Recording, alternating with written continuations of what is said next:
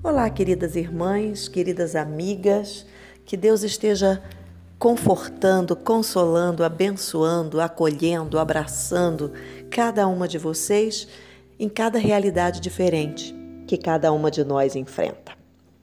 Hoje nós vamos falar a respeito de uma outra mulher da Bíblia chamada Zípora. Zípora em hebraico quer dizer passarinho. Ela era filha de Jetro, sacerdote em Midian.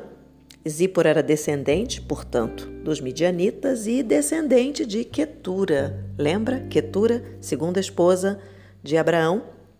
Então, Zípora já era casada com seu pacato e educado pastor de ovelhas chamado Moisés. Sua vida, em sua visão, já estava conformada a estes padrões. Tudo estava bem. Ela era daquela cidade, sempre fora. Ela era pastora de ovelhas e agora seu marido era pastor de ovelhas, Êxodo 2. Seus filhos Gerson e Eliezer provavelmente seriam pastores de ovelhas também. Tudo simples, tudo calmo, tudo conhecido, até que seu marido chegou em casa com uma missão dada diretamente por Deus, falando com ele na sarça ardente. Vocês tiveram um déjà vu nesse momento? Eu me lembrei da dona Noé a essa altura. Zípora não viu a sarça ardente. Ela não ouviu Deus falando. Se Moisés duvidava da sua capacidade para cumprir a missão naquela conversa com Deus, eu acredito que Zípora também não levava muita fé no marido. Entretanto, ela foi com ele. Êxodo 4, 20. No meio do caminho, aconteceu um episódio que muitos estudiosos ainda lutam para compreender o significado total. Deus encontra Moisés em uma estalagem e busca matá-lo. Êxodo 4, 24. Zípora tem uma atitude corajosa e circuncida seu filho para salvar a vida do seu marido. Bom, mas aí eu paro e me pergunto: como é que ela sabia o que era preciso fazer? Se você ler a passagem, não tem um anjo dizendo, Moisés não diz nada, ninguém diz por quê. Ela sabia o porquê. Será que Moisés quis circuncidar o filho, provavelmente Eliezer, o mais novo, e ela não permitiu, embora soubesse que era um mandamento de Deus? Muito embora tenha feito o que era correto, Zípora fez com a disposição errada sua declaração de que Moisés era para ela um esposo sanguinário deve ter magoado seu marido. Ela obedeceu sob pressão, fez o que era correto, mas com espírito de revolta. Ela não estava preparada para isso. Talvez por isso Moisés tenha enviado Zípora de volta para Jetro, porque viu que seria difícil cumprir uma missão dada por Deus e cuidar da sua esposa, cuidar do lado espiritual da sua esposa. Em Êxodo 18, Jetro ou Reuel, que é a mesma pessoa, reúne a família de Moisés outra vez. Depois de ter passado o temporal, eles já estão no deserto, já atravessaram o Mar Vermelho, já se passaram as pragas, toda aquela luta de Moisés para tirar o povo debaixo do domínio do faraó já tinha se passado. Então Jetro reúne a família de novo o que mostra que Moisés não repudiou a esposa e nem foi um divórcio. Moisés simplesmente protegeu Zípora e os filhos daquele temporal. Bom, Zípora só vai reaparecer em Números 12, sendo alvo da crítica do irmão dos irmãos de Moisés. Daí nós temos alguns estudiosos divergindo, mas a grande maioria concorda que a esposa cuxita de Cuxi, né, era Zípora. Na verdade, Zípora não foi o alvo da crítica. Ela foi apenas a pedra que Moisés, que Miriam e Arão colocaram no estilingue para mandar em cima de Moisés. O verdadeiro questionamento era a respeito da liderança de Moisés. Arão e Miriam ficaram um pouco duvidosos se eles também não seriam líderes. Né? E daí a gente sabe da história de Miriam e tudo mais, mas nós estamos falando sobre Zípora.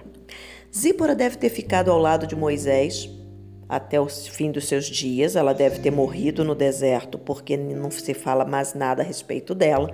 Mas uh, uma das indicações de que ela ficou junto com Moisés até o fim da sua vida está em 1 Crônicas 23, 14 e 17, onde diz que os filhos de Eliezer, Gerson, oh, os filhos de Moisés, perdão, Gerson e Eliezer foram contados entre os levitas.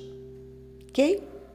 O que a vida de Zípora nos ensina? Vamos lá.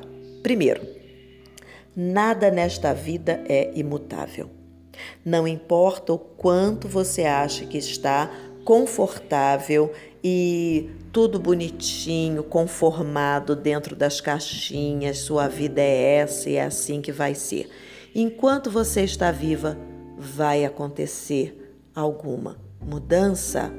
Então, esteja pronta para as mudanças, elas virão. Segunda coisa, não julgue a capacidade do seu marido pelo que você vê. Os homens veem o exterior, Deus vê o coração. Lembra Samuel ungindo uh, o próximo rei para Deus? Lembra disso? Ele vai até a casa de Jessé e começa a passar aqueles moços lá, um grandão, outro bonitão, e, e Samuel olha e fala: Bom, deve ser esse, deve ser esse deve ser esse. E Deus fala: não, é adiante, outro, outro, outro, né? Então, em 1 Samuel 16, 7, Deus diz: Não atentes para a sua aparência nem para a sua altura, porque eu rejeitei. Porque o Senhor não vê como o homem, o homem vê o exterior, porém o Senhor vê o coração.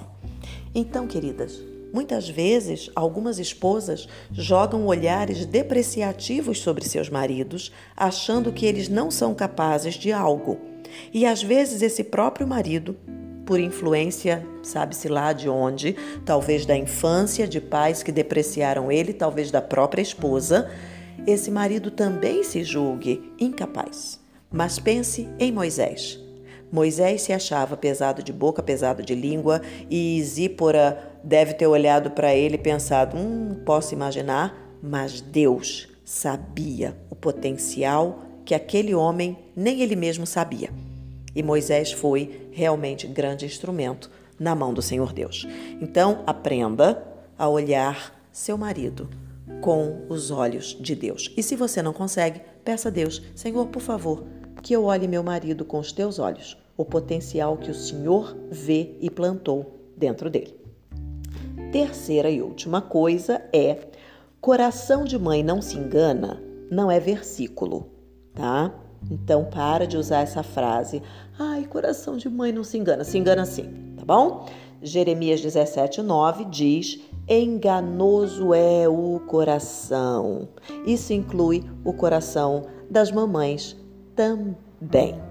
Então, mandamento de Deus é mandamento de Deus, o que Deus ordena, Deus ordena, o que é certo é certo, e isso não muda porque o seu coração de mãe está dizendo outra coisa. Coração de mãe se engana, sim.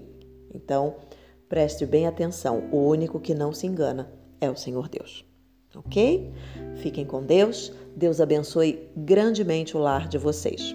O meu nome é Janaína Vieira e esta foi mais uma gravação, uma reflexão a respeito das mulheres da Bíblia, falando hoje a respeito de Zípora.